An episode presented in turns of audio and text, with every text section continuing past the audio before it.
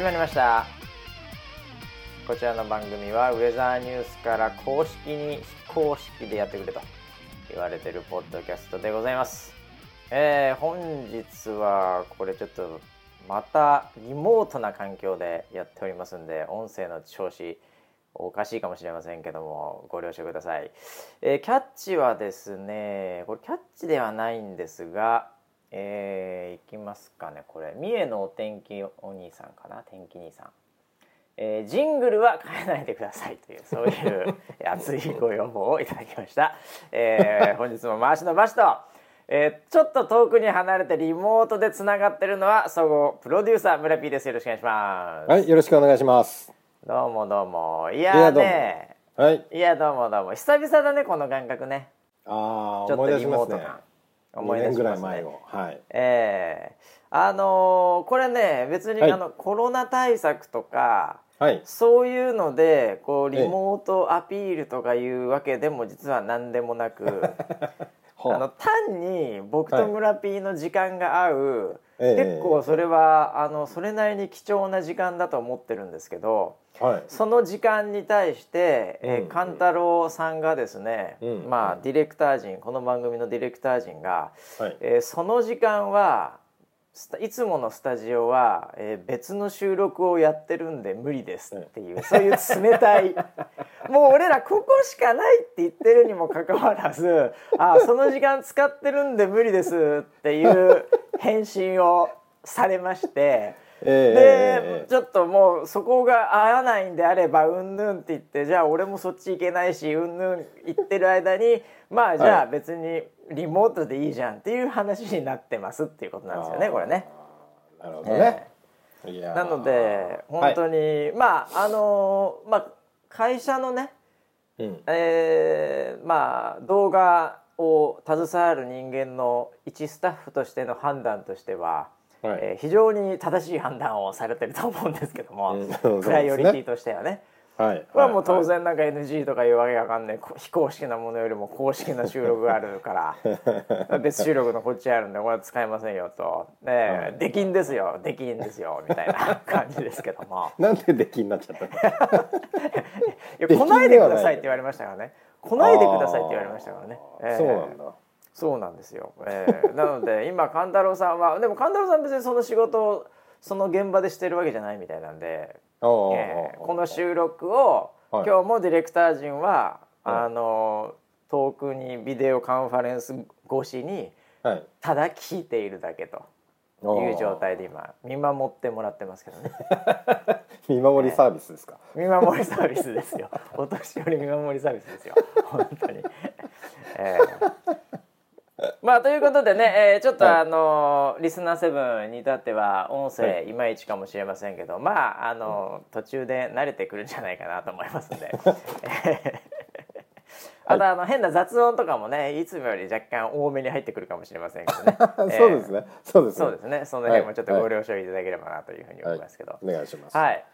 えー、あのねちょっとチャットというかあのじゃあこれツイートだ、ツイートのえー、キャッチの話に戻りますけども、はいえー、はい、前回の収録の後かな、うん。えー、村 P が、うん、えツイートであの新シリーズが始まってしまうのか、うん、ウェザーニュース NG 笑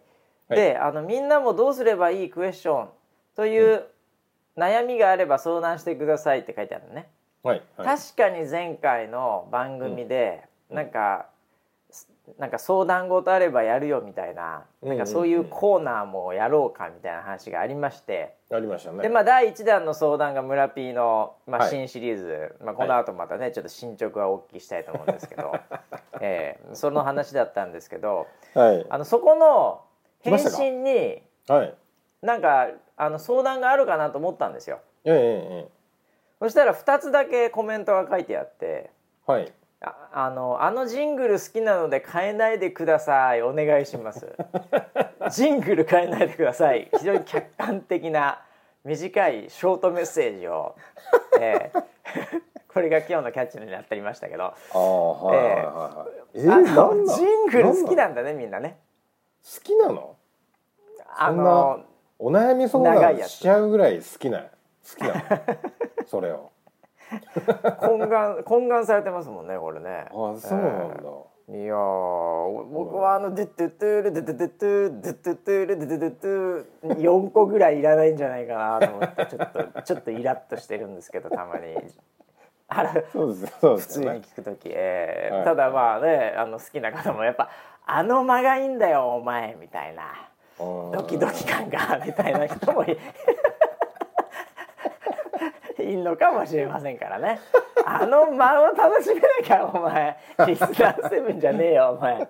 あそこの無駄に長いのがいいんだよみたいな言ってる人がいるの。それあの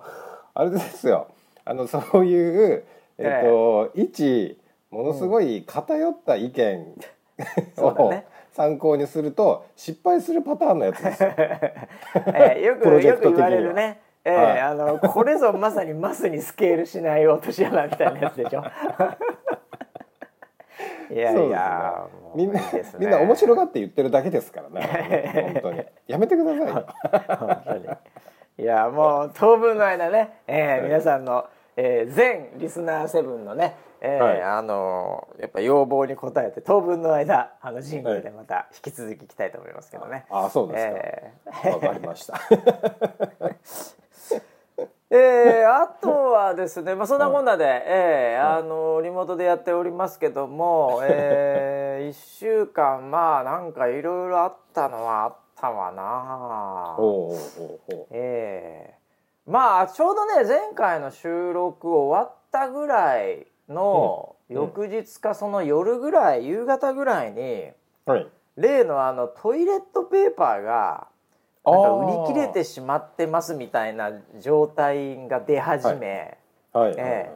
それでなんかあったよね。トイレットペーパーなくなるあのモードみたいな、うんえ。ー、いやもう先週。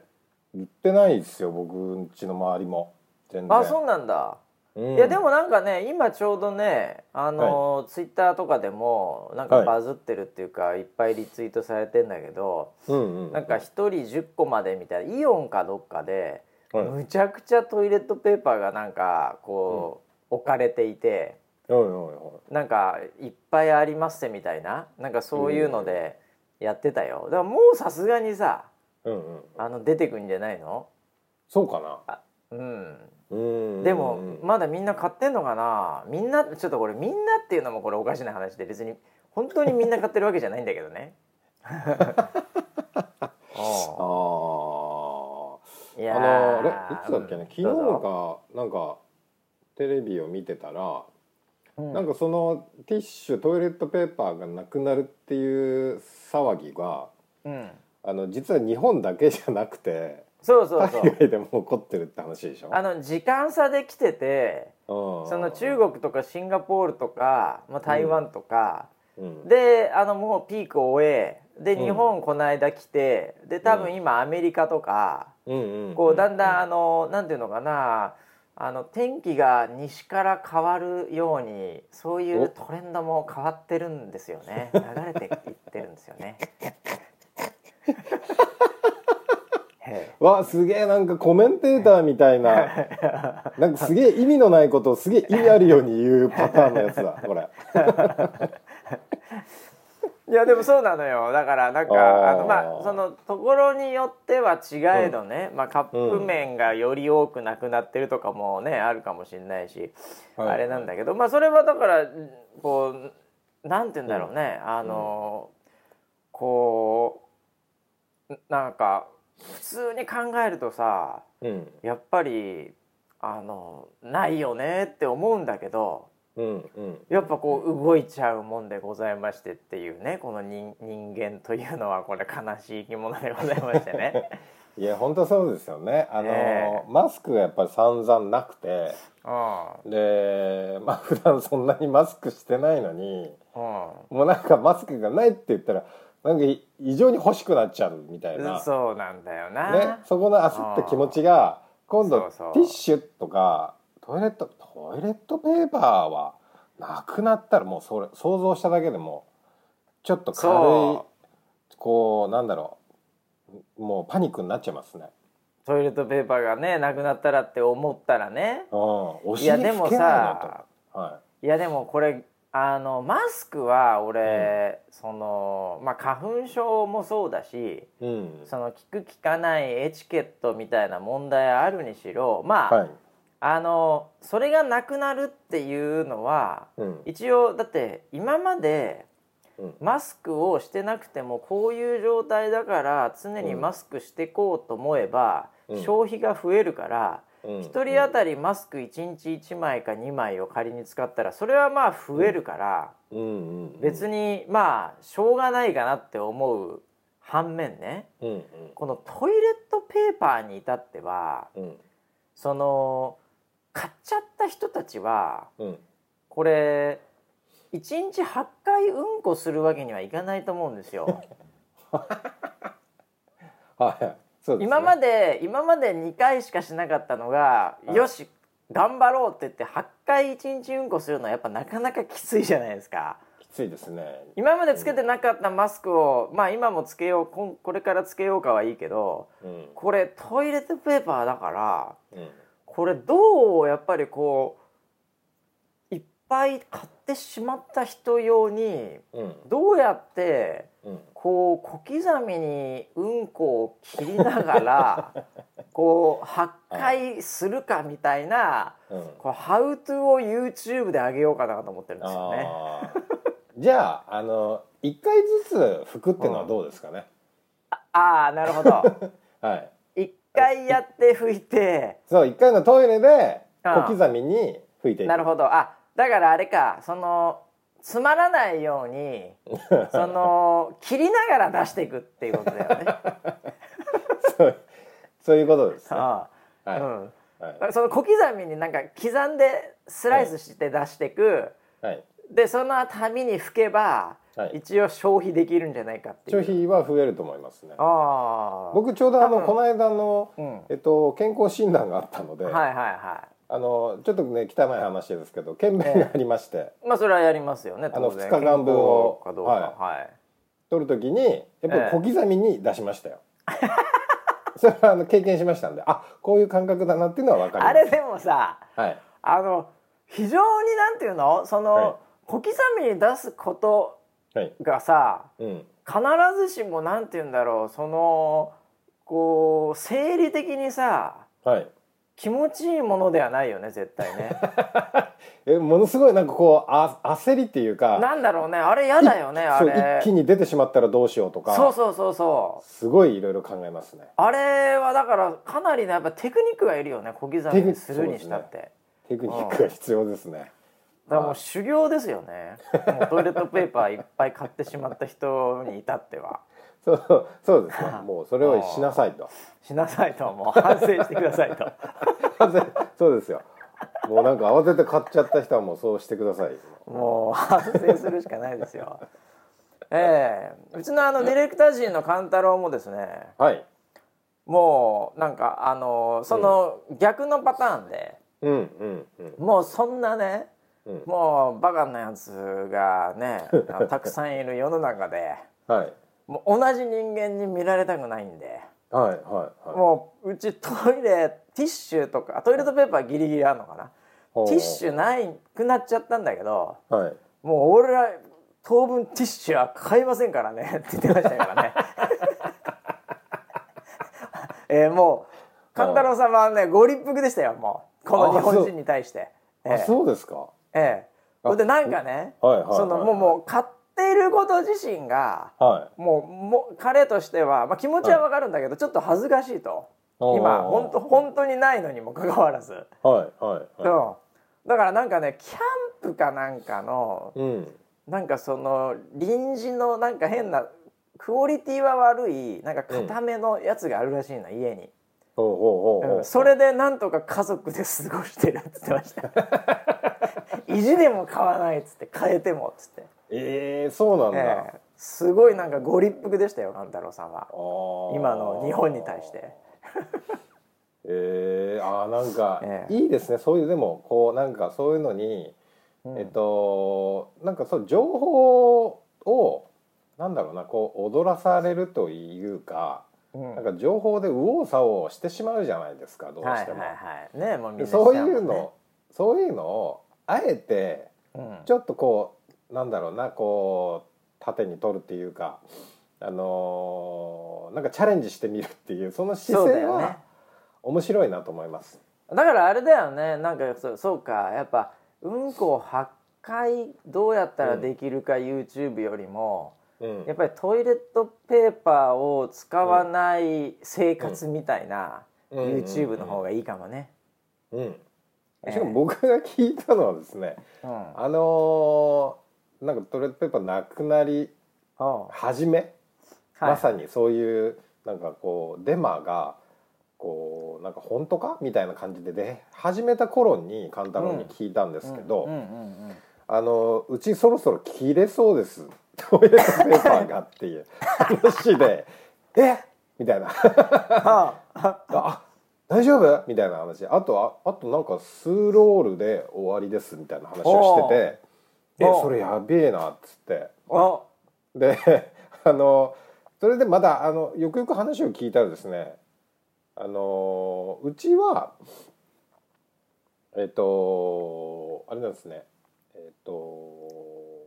ウォシュレットがあるんですけど。はいはいはい。村ピンチウォシュレットでしょ？はい。俺もそうよ。カンタロンチカンタロンチっていうかねカンタロンのかんあのもうポリシーだと思うんですけど。はいはいはいはい。なんかウォシュレットは許さないって言ってたんですよ。あそうなの？このご時世で、う。んうんうん、ケツを洗うとは何事だと？拭けと、はい、ケツを拭くものだと。そう。ケツを拭くっていう言葉があると。ああケツを拭くという言葉が昔からあると。はい、はい、ケツを洗うっていうそういう言葉はないと。いうのでかたくなにウォシュレットなんか使わないらしいんですよ。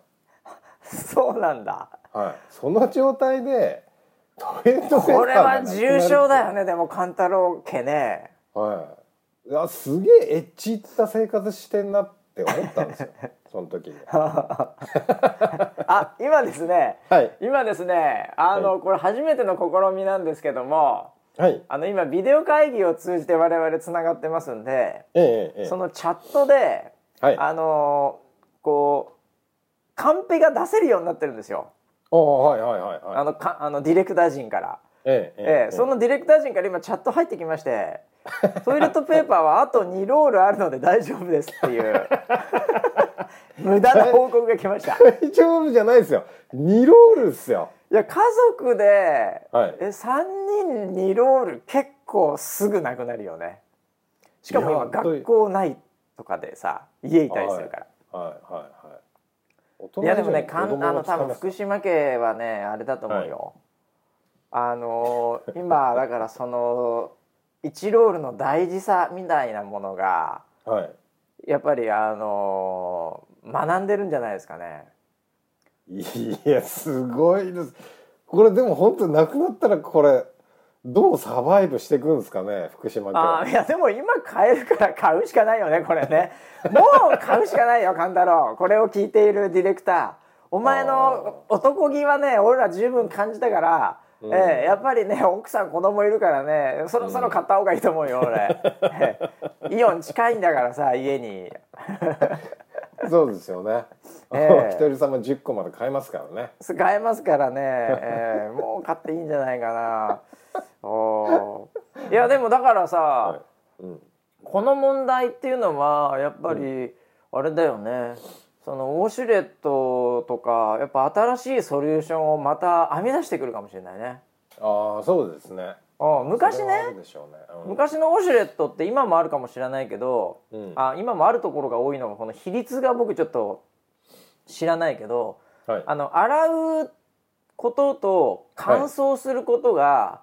結構ペアで、うんうんうんうん、あの洗うか乾燥かみたいなシンプルなとこから結構始まってると思うんですよ。でも一方でその乾燥っていうのが、この五分五分で出してみたら、思ったよりもみんななんか人気がないなみたいな。そのデータがあるのかどうか知りませんけどその洗う方はすごい進化してると思うんですよ。そのかそのスピードと、はい、その水の温度と、うん、そのなんかドゥブンドゥブンドゥブンってこうなんかあのマシンガンみたいに出てくるやつとこうあのレーザー砲みたいなやつととか、はいはい、なんかその洗う側のイノベーションすごいオプション増えてんのに、うん、乾燥ボタンに至っては、うん、なくなってるところもあれば、うん、なんかすごいこう、なんかテクノロジーないじゃないあれ、うんうんうん、あの進化が、はい、これで息吹き返すかもしれないですよね。乾燥乾燥ボタンの方が。いやそう俺もあのその勘太郎さんと話をしてた時に、ええ、いやじゃあなくなったら、うん、オプシュレットの乾燥を使えばいいじゃないっていう話をしたら。はいそのいや僕ウォシュレットないんですと。もう死んだらいいと思ってますみたいな話になったんで えっ？てなって あトイレットペーパー買ってるバカなやつらもう死んだらいいと思ってます っていう話に発展してったんですよ。でその時僕もあそういえば乾燥ってことは昔あったなと思ってそうそう。でそれを全く使ってない自分に気が付いて、うん、あれ？家のはあったかなと思って。で、うん、あの家帰ってから確認したらついてたんですよ乾燥ボタン。ああやっぱあったんだ。ありました、うん、いやでも使ってないからね。いやあの、うん、場所によってはもう乾燥をやるのはコスト的に見合わないから乾燥を抜くっていうのはあるよ。うんうんうん、僕あるもん。乾燥使わないけど僕もあんまり、あんまりっていうかほぼゼロだけど、うん、でも乾燥ないのあるよもはや。あ、うん、昔はね僕ちょっと使ってたことがあります。いやみんなねそうだと思うんだよ。これだって2個五分五分で置いてあるから、うんうんうん、比率的に UI 的にも。UI 的になんかインアウトみたいなさ、は いだからやっぱ使うじゃん最初は。でもだんだんだんだんみんな軽くなってきて拭いちゃった方が早いなとか、うん、なんかそのうん。なんか多分そこでみんなニーズがなくなってきたんだよね多分ね。ああじゃああれなんじゃあのやっぱりその乾燥を使ってと思ったのはこれいつ乾くのっていうのがやっぱり一番あったんですよ。そりゃそうだよそりゃそうだよ。あるあるある。でこれこんなんで乾くの？なんかサワサワサワっていう空気しか出てないみたいな、うん、かるわかるわかる。うんだからあのだから、うん、ね、あのさっきのイノベーションの話で。多分ね あのー、感想もねもちろんいいんだけど、うん、やっぱりそのダイソン張りの、うん、なんかすごいテクノロジーで、うん、1.5秒ぐらいで乾燥する。なんかもうパフンみたいなやつでもうなんかもうそれが終わった瞬間にもう水滴が一切なく、はい、かつその肛門周辺には 抗菌コートがされ そしてあのしっとり、はい、なんかつやつやつやつや肌みたいななんかよくわかんない。ああ、あのー、あれだよあのー、イオンを出せばいいんだね。そうそうそうそうそう。イオンイオンで癒しちゃえばいいんだね。イオンで癒しちゃってうん、はい、なんかお尻から暖かくなろうみたいななんかそういうキャッチで こう人類史上初めてのお尻乾燥機みたいな乾燥、うん、あの月ウォシュレットみたいなのでやっぱもうもうトイレットペーパーに困らないみたいな 最後キャッチフレーズですよ。ああいいですよ。あそれもうなんか環境文脈的にもいいじゃないですか。そうそうそうそうそう。ね。環境文脈なんか森みたいな背景でこうゆっくりスローモーションでスローモーションでなんかあのまあ普通の日本人のタレントだと断られちゃうので、あの外人のモデルみたいな人が歩いていて、ええ、それでそれでもうあのお尻を乾燥した後、やっぱりなんかそのいわゆる草原みたいな環境に優しいイメージを与えながらもうトイレットペーパーには困らないっていうこれこれの15秒スポットですよ。ああ今なら確実にバズります、ね、まあまあマーケティングマーケティング的にはもうこれもう電通さんに作っていただければいけんじゃないですかね。はい、いけますね。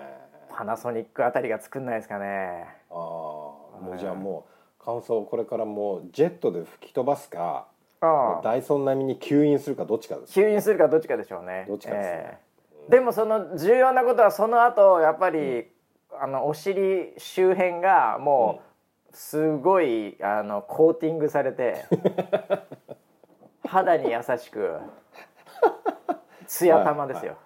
サラサラもう。サラサラですよ。ツヤツヤですね。サラサラツヤツヤ。でもう45歳の肛門には見えないみたいなね。シワ的にね。シワ的に、もうだいぶなんか下ネタ寄りになってきましたね。肛門の話しかしてないですよ、もうそういうのがねいいんじゃないですかね。ええ。ー、くだらない話してますけどね本日も。大の大人がね本当に。いやということでトイレットペーパーね、はい、皆さんそんな、えー、もうあの買わないでくださいね本当食べますよもう日本人ということでございましてもうオイルショックじゃないんだからもう オイルいっぱいありますしもう全部ほぼほぼ国産だし。えー、そうらしいですね。だからなんつうのかなあのいやでもあのそのやっぱ心理的なものっつうのはやっぱこれ一番立ち悪いですね。うんうんうんうんそうですね。こういうのがね。うんえー、もうなんかうんなんとかもうこれはね本当あの裏でね、うん、もう AI がね、うん、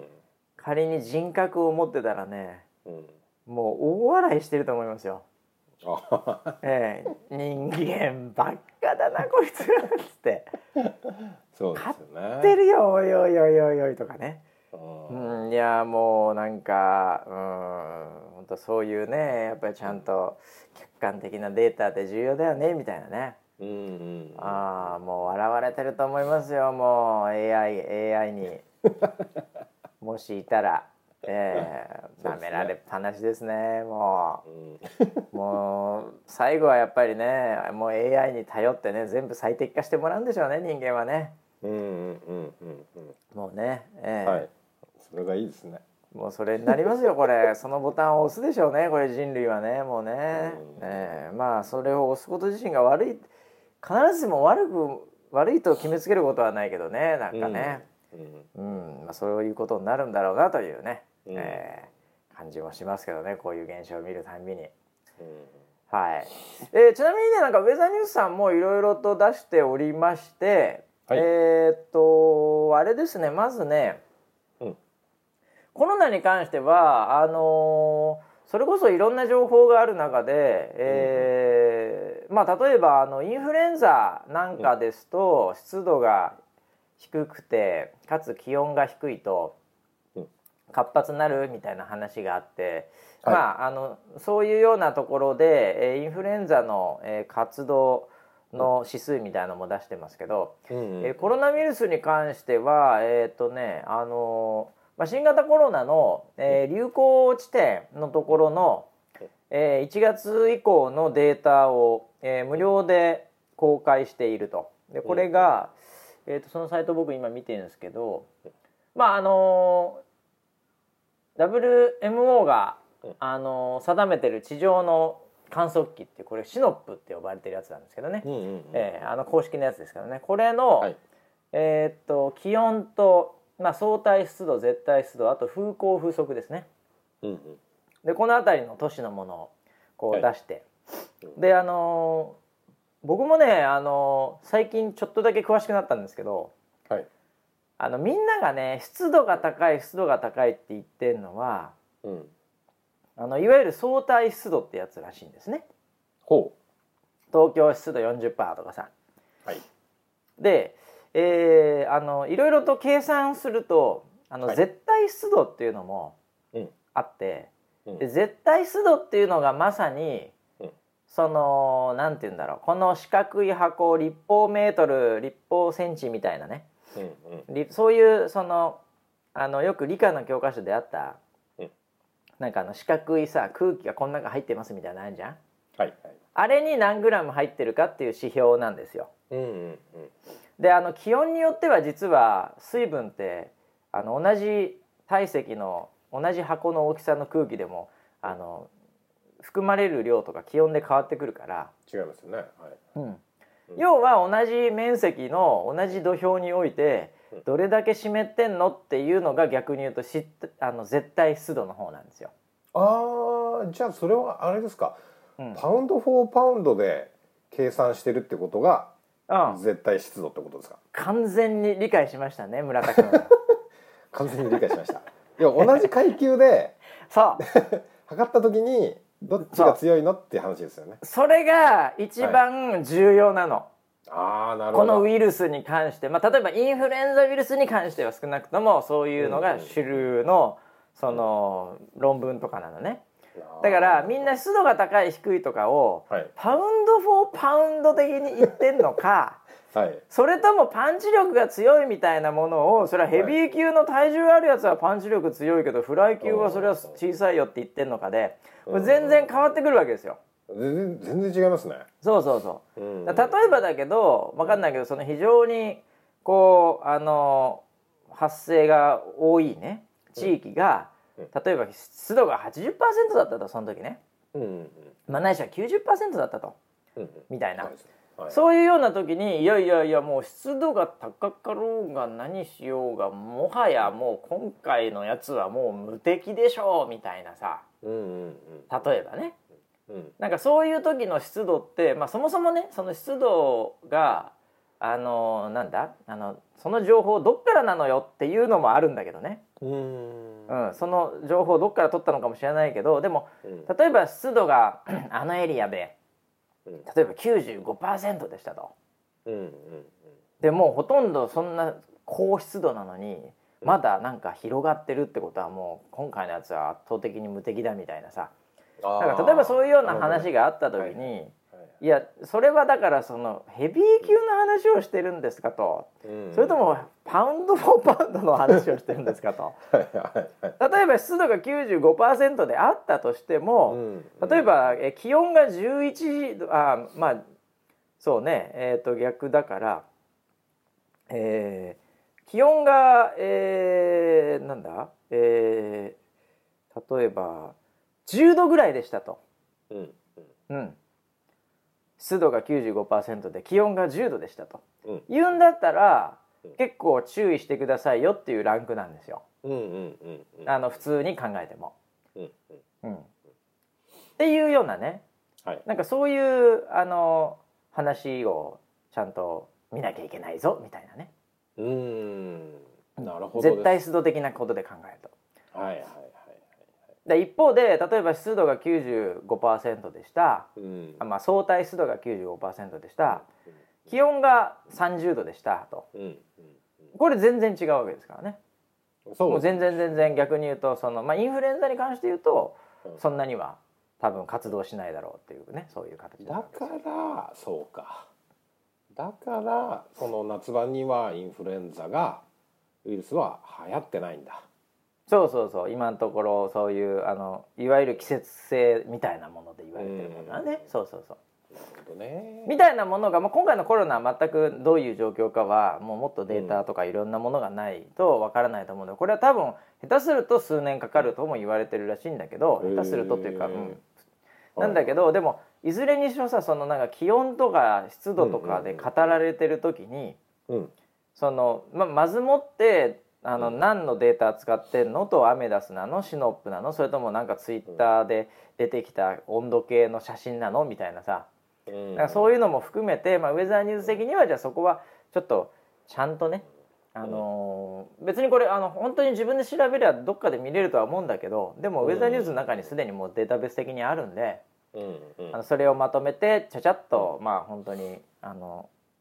数日で作ったっていうサイトなんでまああのデザインとかいろんなものはちょっとねあの、うん、ちょっとあのクイックダーティー感はあるんですけど、うん、まあ取り急ぎ欲しいという人がいるんであれば、うん、ささっと出そうかなっていうところで今そういうサイトを出してるんですよ。あ素晴らしいですね。うん、うん。だからこれはこのこのだからサイトは何も別にメッセージはないんだけど、うんうん、データが集まってますっていうことで、うん、あの使える方はぜひ使ってくださいっていう、まあ、それが現時点でね気象屋がすぐにできることであればそれはすぐやりましょうってことなんだけどね、うん。うん、でも結構ねなんかねあのダウンロードとかしてなんか数字とかも取れるらしいんだけど、うん、結構好評にあのダウンロードとかもデータされてるみたいなのでもしかするとなんかこれをベースにねなんか考えてる人とかそういう人もいるのかもしれないのでまあそれがいい方向とかねなんか新しい発見につながればいいんじゃないかなって感じですよね。そうですね、うん、うん、いやあのやっぱこの今今ってみんなの中には不安の感情がすごいいっぱいあると思うんですよ。そうだね。この先どうなっちゃうんだろうかって。はいはい、うんまあ、インフルエンザだったら季節的に少なくなる時期って必ず来るよねっていうのはもう分かってることではあるんだけど、うん、これ本当にいつまでどうなっちゃうのっていうやっぱそういうのをなんか解消できるような,、ね、なんか研究結果とか、要は本当事実ですよね。事実に基づいたその情報っていうのが、うん、データに基づいたね。うん、うん。本当安心早く安心したいなって感じがありますね。そうだね。だからもう本当にビル・ゲイツに頑張ってもらうしかないですかね。最後は。やっぱり天才技術者をねやっぱり応援してますからねビル・ゲイツさんはね。あそういえばですね、えー、私はそうだねあの言っとかなきゃいけないあの、まああの IT お金持ちはい、えー、社長情報というところで、えー、アップデートがありましたので、はい、セレセレブリティみたいなやつですか？はいはい。えー、あのー、中国のアリババの、はい、えー、今も CEO じゃなくて引退されてますけど、はい、えー、ジャック・マーとお、えー、いうふうにジャック・マーさんという方がですね、はい、えー、日本が今こういう状況においてですね、うん、えー、100万枚の、えー、はい、マスクを、うん。えー、ジャック・マーさんからいただきましたということでなんか送ってくれたみたいですよ。えー、えー、中国も大変なのにね。中国が大変なのにね。でなんかそれのお返しみたいななんかあの、うん、日本が防御服とかねあの最初に中国でなった時に送ったっていうのに対して、うん、あのなんかこうちょっとしたメッセージをこう返信を含めて100万枚、うん、えー、ジャック・マーさんからいただきましたということで、えー、はい、この場を借りて、えー、お礼を申し上げたいと思います。うん、え、バシがもらったの？い やいやいやいやいや。ああいやでも素晴らしいですね。ありがとうございます本当に。いやもういいですよね。えー、えー、アリアリババね、えー、やっぱすごいみたいよやっぱ向こうでも。うん、うん、みんなアリババで買ってるみたいよ。いろいろ外出れない人とかはね。うん。でも100万枚ですから1枚いくら例えば100円ぐらいね仮にするとするとですね。そんなにはしないです、えー、1億円ぐらいですかね、えー、まあでも本当ね、えー、一応やっぱそれはね、えー、あのお金持ち IT 社長情報ということで、うん、えー、シェアさせていただきましたけどね、うん、えー、いいですね。そういうまあ本当お金持ってる人はねもうそういうのバンバンやっていただきたいですね。そうですね。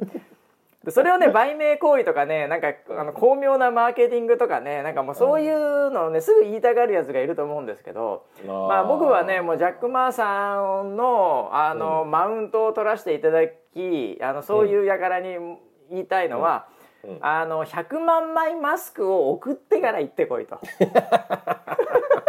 これ最強のマウ最強のマウントですからこれ。あはいはい、えー、1000億寄付してから行ってこいと。えー、ねこれジェフ・ベソス、はい。えー、やっぱりこういうマウントをね、えー、はい、やっぱいつか取れる大きな大人になりたいですね。もう何も言えないです。もう何も言えないです。もんね。正論すぎて何も言えないです。はい。すいませんでした。ええー、もう偽善者だとかマーケティングだとかねいろいろやつはねいるけどもそれ100万枚送ってから行ってこいと。そしたら俺話聞くと。同じ えー、何でしたっけね。はい。ああとウェザーニュースさんね。えっ、ー、と、はい。えー、まあニュースなんかでも何個かバズってるのありましたけどもうんうん、えー、っとあれですよ。あの、まあ、皆さん本当にねこんだけコロナで対策していろいろとね、えー、やってるのでまあ一つや二つねやっぱいいことなきゃいけないなと思いますけどもインフルエンザに関して言うと、えー、これウェザーニュースの記事で出てましたけど、はい、えー、400万人ぐらい去年と比較して減っていると。すごい。で、うん、あのなんかあの絶対湿度もねなんか高かったみたい。まああの暖冬だからね今年ね。ああなるほどなるほど。うん。むちゃむちゃ暖かかったよ。なんか記録、うん、東京とかも暖かかったしね、うん、というのもまあもしかしたらですけどねあの、うん、やっぱり効いてきてる可能性はありますよね。これインフルエンザに関しての話ですからね、うん、えー、ある程度実績というかね実証があるようなものになってきますんで、まあでもよかったよねそれはね。そうですね。みんなが気をつけてたからこその結果っていうそうそうそう、ね、いやだからね、ね、僕なんか結構もうこのさ初期のタイミングでなんか同じようなこと言ってる可能性高いんですけど、はい、結局このコロナが出てきたことによってやっぱりそのウイルスとかそういうところのまたリテラシーがまあ徐々にね、まあ、もうもうトイレットペーパー買わないぞみたいなものも含めてね、こう上がってきてる中でやっぱこの乾燥してかつ寒い冬っていう地域において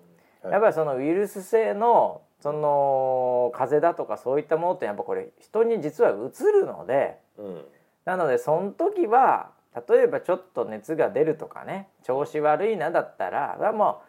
うその会社でも学校でも行かないと、うん、で来ないと言ってるものに対しても非常に大丈夫だよとその後のフォローもすると、ね、うん、なんかそういう社会構造になりですね、うんもうあの店員がマスクしてるみたいなのをなんかけしからんとかもまあ言うなよと、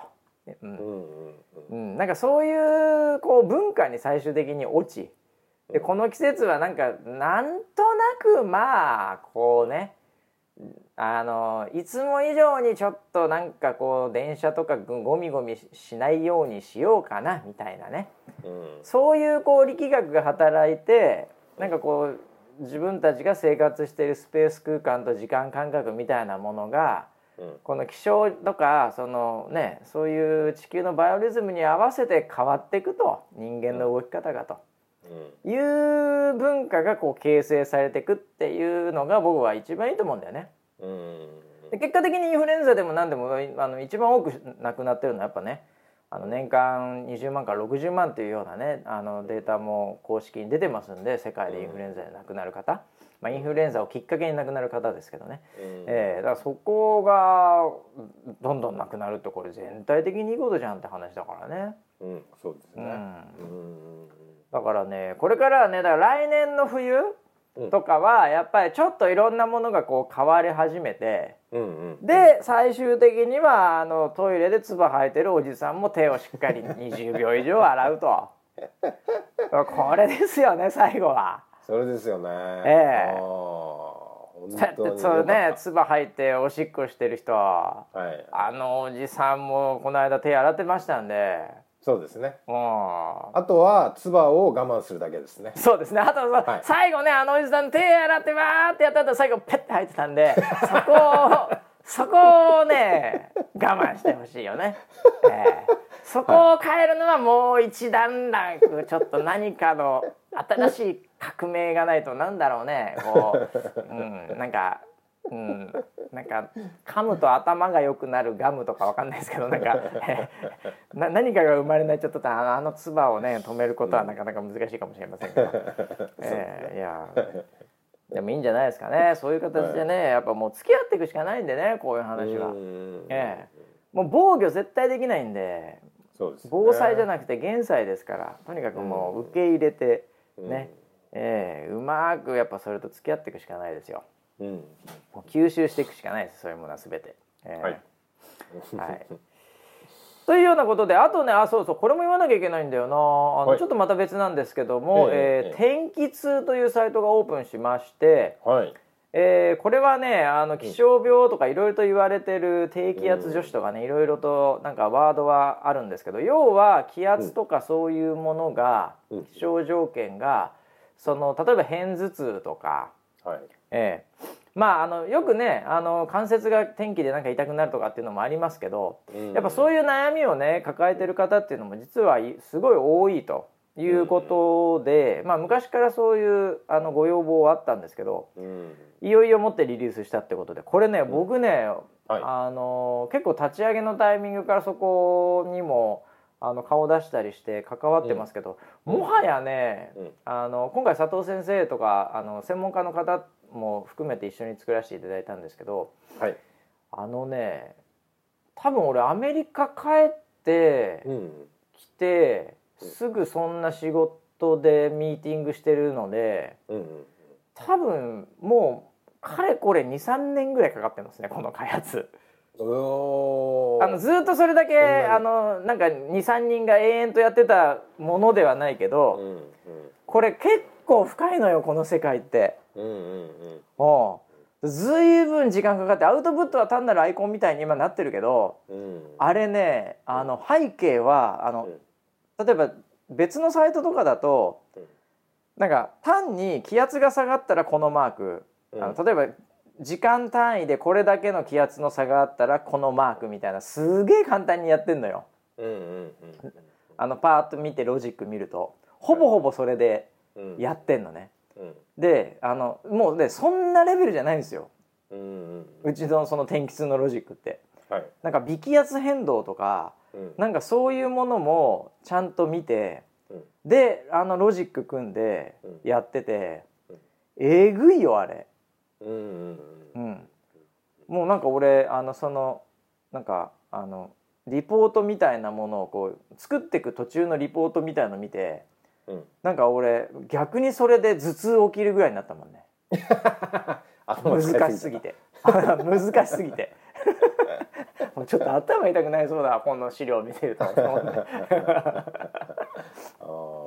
うん、あれ結構えぐい、うん、だからあの、単純にねあの気温気圧が上がって下がってでっていうものでもなく、うんうん、あのロジックはすごいいろいろやってる。でもとは言いながらもやっぱそこもすごいやっぱりその個人差があるので,、うんそうでね、なんか今後その辺のフィードバックとかももらいながら、うん、あの最終的には個人に可能な限りこうカスタマイゼーションみたいなのができるといいなと思ってるんだけど、うん、うん、多分あの少なくとも日本においては、うん、あの最も気合入ってるロジックで、いよいよ気象のプロとまあその。えー、気象病等と今まで付き合ってきたあの先生たちの、うん、あのこうプロが本物作ってきたって感じはするよね。うんうんうん、うん、これはねあのちょっと試してみてあの完全に自分にマッチするっていうほどでもないとは思うんだけど、うん、うん、あのいろんな理由あるからこれストレスとかいろんな理由もあるんで頭痛って。だから複合的なので。もう全てが気象ってことはないんだけどでも少なくとも気象において起きるところっていうのに関連するような人に関してはあのちょっと一回見ていただくっていうのもいいんじゃないかなと思ってんだよね。うん、いいですね。これアプリであのマイ天気とかにも登録できるんで。うん、はいはいはいはい。うん、僕もあの頭痛持ちなので。あ、そうだっけ？そうですね。はい。でももっとはもっと村 P はさ真剣な、あの解解決できないね 重病ハゲハゲっていう重病を抱えてるから、えー、頭については、ね、えごめんなさいあの病ではないしあの薬もありません 特効薬が今のところありません、はい、なので別にあの治さなくても死なない病気じゃないんです。あ、そうかそうかそうか。すみませんすみません。あのあれそうなの頭痛持ちだっけ？そうですそうです。あの頭の頭の話ですけど頭痛の方です。はい、あそうなんだ。え えー、それ関係あるの？それ天気。えっとね、うん、もうまあおっしゃった通りあの天気の変動ってとこにあんのかなとは思ってたんだけども別に雨降れば頭痛くなるってものでもないんですよ。でやっぱりそのストレスであるとかっていうのはやっぱりありますしだからそ原因不明だ頭痛持ちの人の一番の悩みっていうのは原因不明だと思思ってるんですよ。ああ、うん、でもなんかいやでもその中の、うん、な何個かは気象になってる可能性はあるからね。があるってことですよね。うん。だから僕は本当多いんだってその佐藤先生とかに来るところで。でもうなどこ行っても何行ってもやっぱりこう解決できずっていうので、あのいろいろ話したらそれ多分気象と関係してそうだなっていう話が結構やっぱあるみたいで。うんうんうんうんうん。そうだからこれは、うん、そう。あの僕もそのリリースにあたりですね、ええ、あの読んでみたんですよ。その仕様であるとかあと、はいはいはい、その先生のねあの、うん、お話であるとかちょっと読んでみたら、うんうん、ははなるほどと思いました。あ。本当。だから単純にその気圧って目に見えないものなんだけど、うん、単純に考えるんじゃなくて、その変化が及ぼす体のそのなんなんつうのかなえっと、自律神経であったり、うんうんうんうん。自律神経がなんか高揚することによってなんかその脳がちょっと圧迫されてしまったりとかなんかあそういう絡みであ。頭痛になってるのかっていうのはちょっとねあなるほどって思いました。おうん、なので。いやそうだよね。だってさ気圧だけでさ、単純になんかさ頭痛るみたいな感じで出してたらさあ え何ですか？なんか言い構想こえあなんか言いました、僕。い なんか言いました。はい。やな何も言ってないと思いますけど、はいはい。あまあ、気圧だけで例えば頭痛が痛いぞみたいな、うん。るみたいな感じで出してたらこれあの例えば高層マンションの屋上ってさ気圧低いからね、うん。うんうん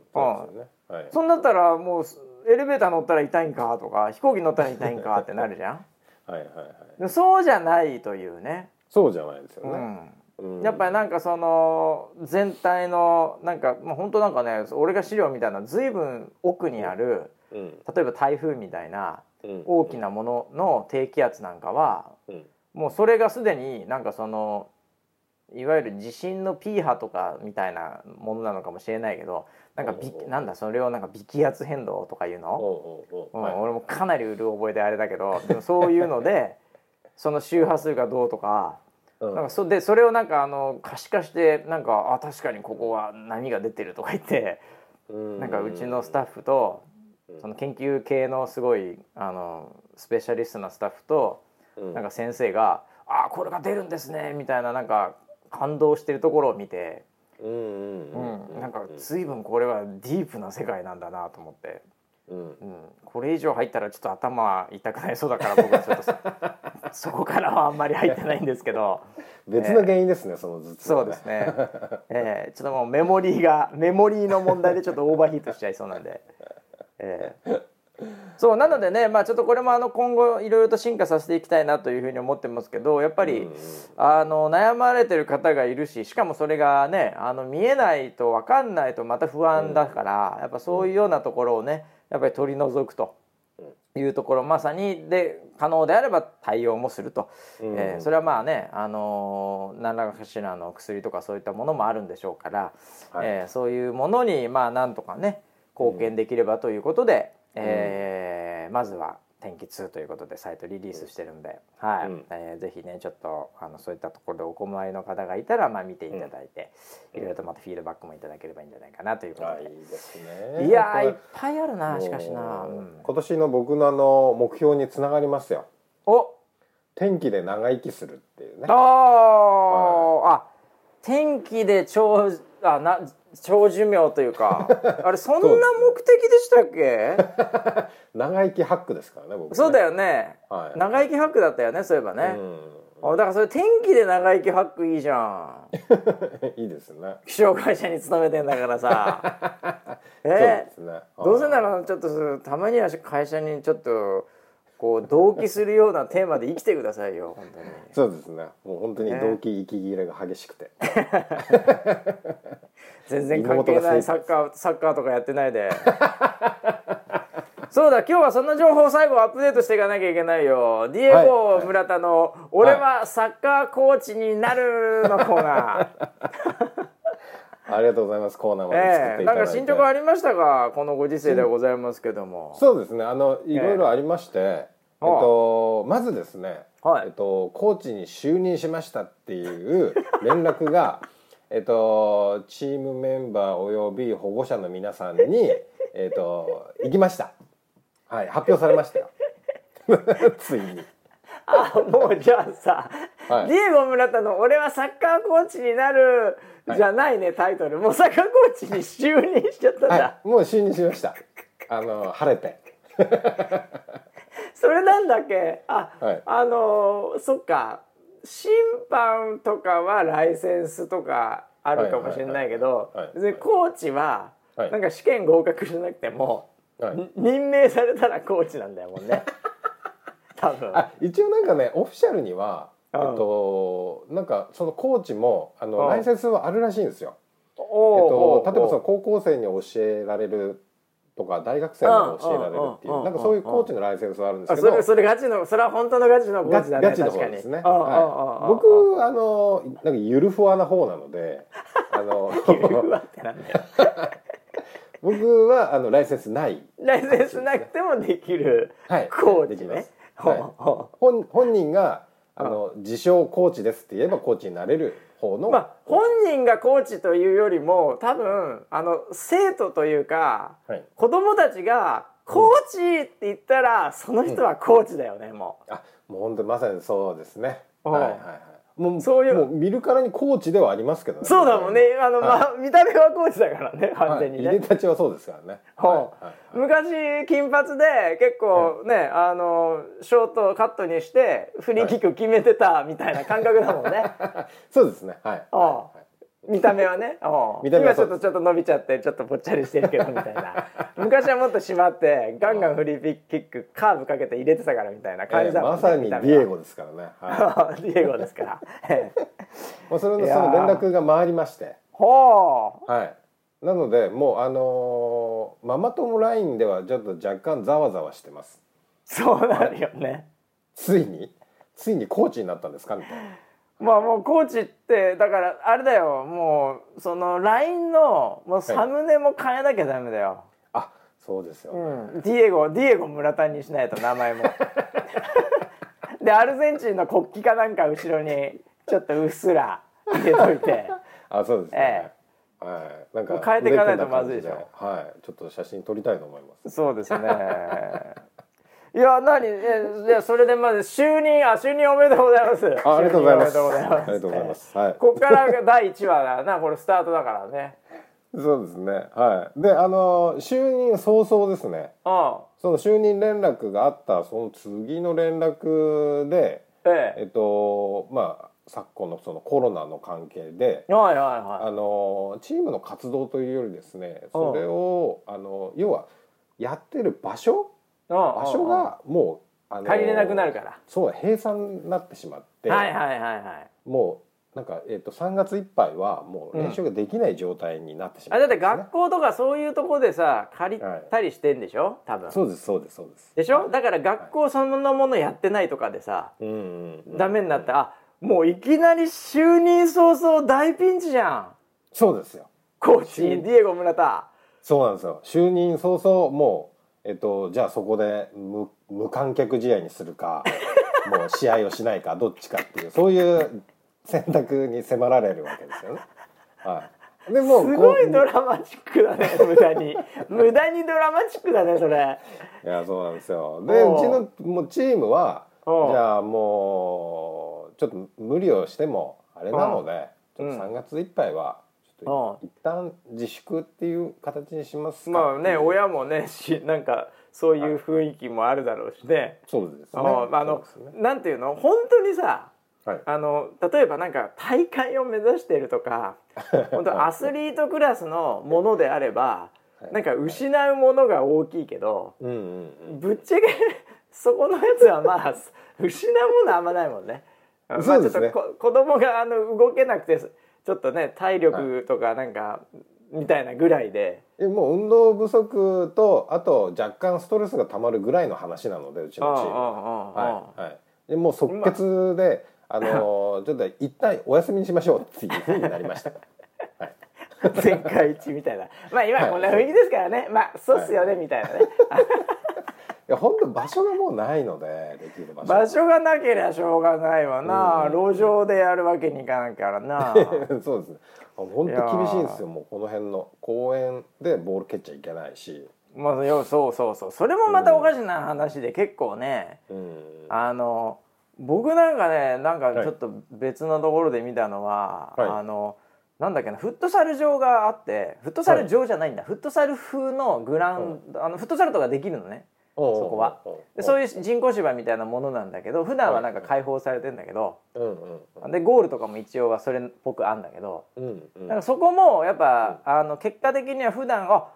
ここなんだフットボールあとフットサルみたいのできそうなあこれいいなと思ってなんかしかもおしゃれな感じのところで、あここ逆に例えばちょっとねそれこそ子供とかとであの軽くサッカーとかできんのかなと思ったら、うん完全にプレイグラウンドがサッカー状態のデザインにもかかわらずサッカー禁止ですって書いてあるんですよ。何なんだよそれみたいな。あもうなんかここまでなんか準備されてかつねできそうなのにサッカー禁止ですってデーンって書いてあってなんか危ないからみたいな感じなんだとは思うんだけど これなんかそんだったらなんか普通のいでたちのプレイグラウンドにしてほしいなみたいな。そうですよね。そう。ちょっとこうなんかガクッときちゃいますよね。うん。まあそんな状況でですね。うん、はいはい。あのひとまずお休みに。ひとまずお休みなんだ。あ、はい、そうですか。はい、えー、まあでもあの僕の DM の方で、えー、あのー、まあ僕も審判やってますっていう方から連絡をいただきですね。ほう、あサッカーの？審判？はい。サッカーの審判やってる。ほうほうほう。はい、うん、であの数名の方から、うん、えっとなんか4級っていう審判のそのライセンスは講習を受けるだけで取れますよっていう連絡をいただいて、なんでちょっとそれにはチャレンジしようかなと思ってます。悪いけどデーゴ村田筆記は強いからね、はい、昔から。そうですね。落としたことはないですね、ええ、落としたことないですよ、筆記で落ちたこと一度もないから今まで。教習所だけだけど。ああそうですか、はい、いやもう本当に 頑張っていただいて。まあじゃあちょっとこのこのシリーズはあれだね。3月いっぱいちょっとあんま進捗ないかもしれないけど。そうですね、えー、ぜひなんかそのやっぱりドラマってそういうその必ずしもスポーツシーンだけじゃなくて、はい、やっぱその裏側でね、えー、なんかママ友とのなんかねこういざこざとか、えー、そういうのもあるかもしれませんから、えーまあ、そういうのも積極的に、えー、あの仕掛けていってですね いろいろとネタを出していただければなというふうに思いますけどね。ものすごいファンタジスタですね。ママ友と、えー、まさかのまさかの夜のハットトリックっていう。对啊，いやグランドガイでのねまたゴールも決めていただける可能性もありますからね、えー、もしくはレッドカードで退場っていうね、えー、これどっちになるか分かりませんけども。えー、いろいろあるかもしれませんのでね引き続きネタをご提供していただければなというふうに思いますけども。はい、はいえー、大体1時間ぐらい来ちゃいましてね。今日はねですからねちょっと、うん、えー、まああの狙ったわけじゃないんですけども結果的にリモートで、えー、収録しておりますので、はい、ちょっと音声ね、はい、聞きづらいところもあるかもしれませんけども、えー、ただ勘太郎が、えー、あの最高の最高のあの編集のエンジニアリングをして もうあたかも真横で喋ってるような僕らが、えー、右から左からっていうねなんかもう横に村ピーとバシが耳元で、うん、えー、話してるようなぐらい。えー、あの編集してくれるかもしれないので、えー、それに期待ですね今回はね。はい、はい。えーはい、ということで、えー、もうジングルいつものジングルが鳴ってる頃だと思いますんで、はい、こちらで、えー、今週も失礼したいと思います。皆さん元気でまた過ごしましょう。1週間、はい、また1週間お楽しみに。はい